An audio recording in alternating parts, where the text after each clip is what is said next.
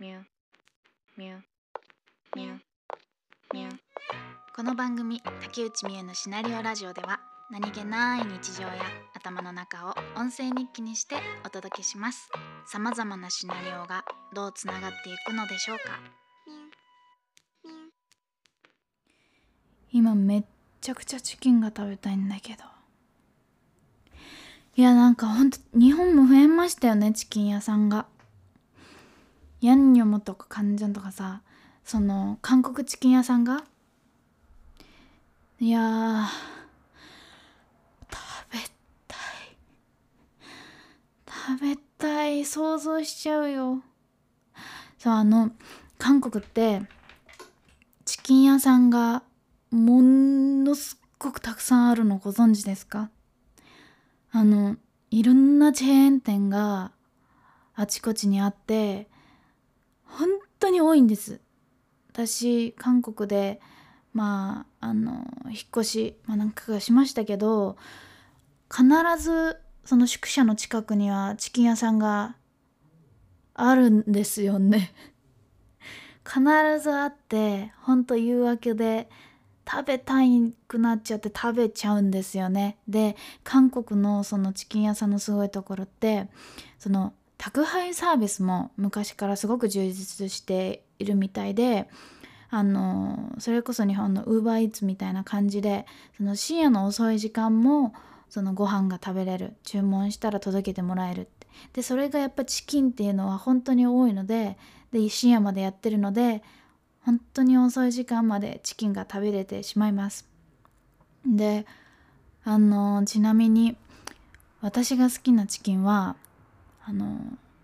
もうほんとバリバリ商品名というか今ね全部言っちゃうけどあのプリンクルっていうチキンプリンクルっていうチキンが大好きなんです。このチキン何かと言いますとまずチキンに魔法の粉がついてるんです。でねこの魔法の粉が何かっていうと多分砂糖砂糖粉砂糖かな？なんか甘じょっぱいチーズパウダーがかかってるんですよ。でこのチーズパウダーなんだろう材料？ちょっとえっ、とねえっ、とねあなんか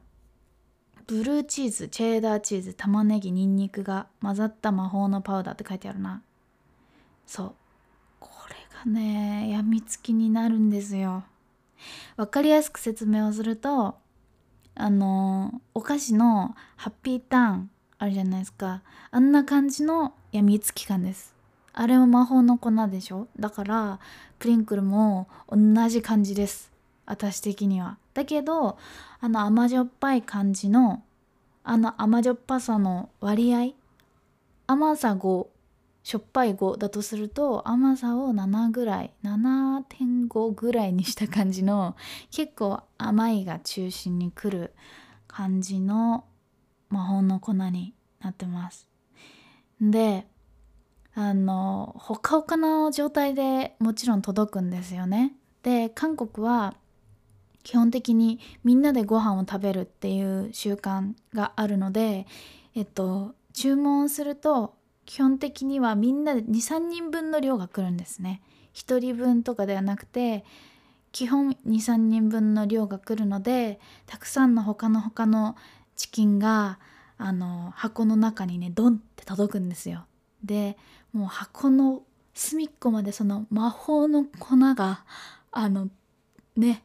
飛び散らかってるっていうかなって言うんだろう。散らばっててね。で開けます。うわー匂いもプリンクル。でまたこのプリンクルの専門専門じゃない専用専用のディップソースがあるんです。これが確か名前がプリンプリンって言うんですけどプリンプリンソース。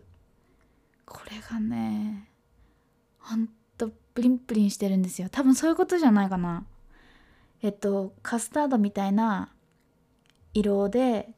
で本当にプリンみたいになんかプリンプリンなんかこうなんかこう揺らすとプリンプリンってなるんです。で味は何て説明したらいいのかな？うーんとチーズ風味なんですけどなんかちょっとヨーグルトっぽさもあるというかすごい酸味があってでそれをまたさっきの粉砂糖がついたチキンとチキンをそのプリンプリンにこう絡ませて食べるのがもうもうね。今私の頭の中で全ての光景が思い出されてます。全てが浮かんでる。もう細かい描写まで 細かい描写がねあの粉が落ちるねサクッサラサラサラみたいな感じに落ちるあれがねまた、はあ、それとねチキンだけじゃなくて確かあのあれもあるんです。チーズボールって言ってそれもプリンクルバージョンのチーズボールがあるんですよね。魔法の粉がかかったチーズボール。チーズボールは日本にもあるかな？いやでも多分サイズチーズボールって言ってちょっと調べてみよう。日本語でチーズボールってあれですよね。あの本当に小さいチーズあら違うのあれ？認識してたものと違った？いやチーズボールってものがありまして。あの本当にボールみたいな。うんどれぐらいのサイズかな？えー、えー、っと なんて表現したらいいんだろう。まあえー、手で丸を作ったサイズぐらいですね。あの OK の丸を作ったこのチーズボールっていうのがあってでこれをね割ると中にもちっとしたチーズが入ってて外側カリッとねあお腹鳴ってるわ。そんなチーズボールがあります。でそれもプリンクルがあったりとかまあスティックもあったりとかねまあ本当にあの韓国のチキンはものすごく種類も他にもねその醤油味だったりあとニンニクチキンだったりあとは何だろうな。あそれこそめちゃくちゃ辛いチキン。辛いのが大好きな方には本当おすすめですけどめちゃくちゃ辛いチキンとかもあります。本当にこんな感じで種類が多くて。であと面白いというか日本ではなかなか交わすことのない会話だと思うんですけどあの一緒に韓国の子とチキンを食べた時に「みゆはどの部位が好き?」って言われたんですよね。で「ん？なんだろう?」と思って「どの部位って例えば?」って言ったらそれこそももとかあとなんだろう チキンの部位ななんだっけなそれこそ手羽先の部分だったりとかまあいろいろ部位があるじゃないですかチキンにも。で韓国の方はそうやって部位好きな部位とかがあるみたいでよく会話でもそれをするって私は聞きましただからあこれはなかなかあのそこまでこうチキンっていうそんなんて言うんだろう文化生活に文化があまりね浸透してない日本としてはそのチキンの部位を話すってことなかなかなかったのでお自分の好きな部位知っとこうって思いましたね。あとはねあの全然チキンじゃない話。あのまた揚げ物系なんですけどピザ。ピザもね食べたいな今。ピザがえっ、ー、とゴグマピザっていうのがありましてこれが何かっていうとさつまいもピザです。さつまいもピザ。私はあの日本では食べたことなかったです。さつまいものムースが上にかかってて甘いんですね。本当にこれもまたもうやみつきになる美味しさで。こちらもですねあの宅配サービスにて、えー、注文可能でして、えピザ屋さんも、えー、チキンと同じく多くお店が、えー、そこら中にある状況です。韓国では本当に、えー太ってしまいますけれどもまあそんな感じでねなんだかまあこうやってまあ生活をしてきたわけですけど欲深さ戦いながらなんか本当にでもそういうものを想像すればするほどあ自分って欲深いなぁとご飯だけじゃなくて無理やりすぎ？無理やりすぎかな。いやでも本当にご飯だけじゃなくてそれこそ自分の夢だったり自分が手に入れたいもの欲しいもの会いたい人おなか会いたい人それから行きたい場所まあいろいろ願望あるじゃないですか。なんかねすごくエネルギーになるし自分のモチベーションにもなるから。私はその欲望をめちゃくちゃ大事にしてるし最近はあ自分ってあ食に関してもこういうことなんだろう前に向かっていくことに関しても音楽にしても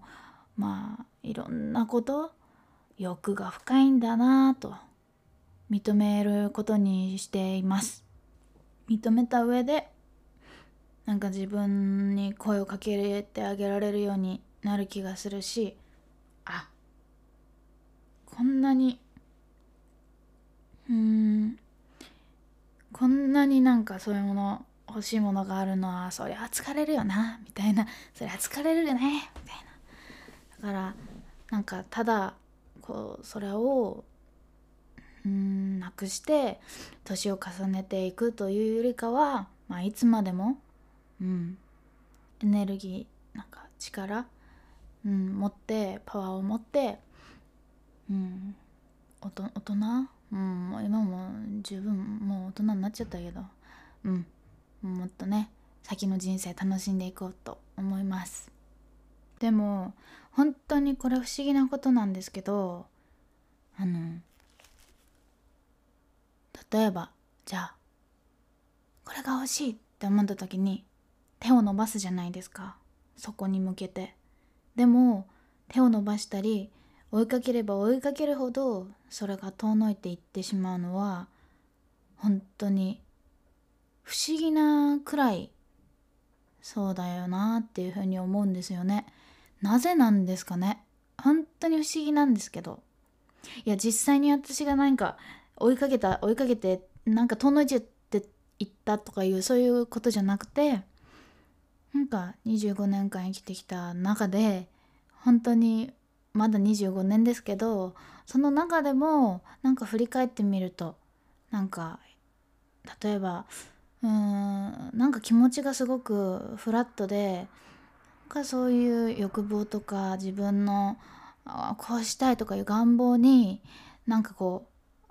かきたてられてない時っていうか。うん。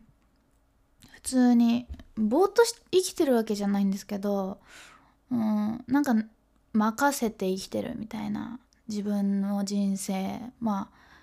今生まれたしここの今ここ立っている今にもう任せちゃうみたいなそういう気持ちを持ってる時の方がなんかあれ？みたいな。これ前欲しかったものっていうかやりたかったことだよなみたいなのが自然とできているようになっているっていうかなんか手に入いや手に入ってるってことじゃないんだよなだからもうその時はそうだからさっきも言ったように自分がやるべきことをやれている状況っていうかそれが普通に当たり前に現実であるだけっていうかなんかそういうことなんだな不思議だなって過去振り返ってみてこの間思いましただからさっきそれこそこのエネルギーを持って年を重ねて聞きたいって言ったけどなんか全然今日滑舌回らないんだけど聞きたいって言ったんですけど言った後に「えん?」って感じですけど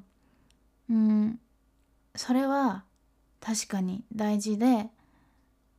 うんずっと持っていることは持っているし考えるんだけど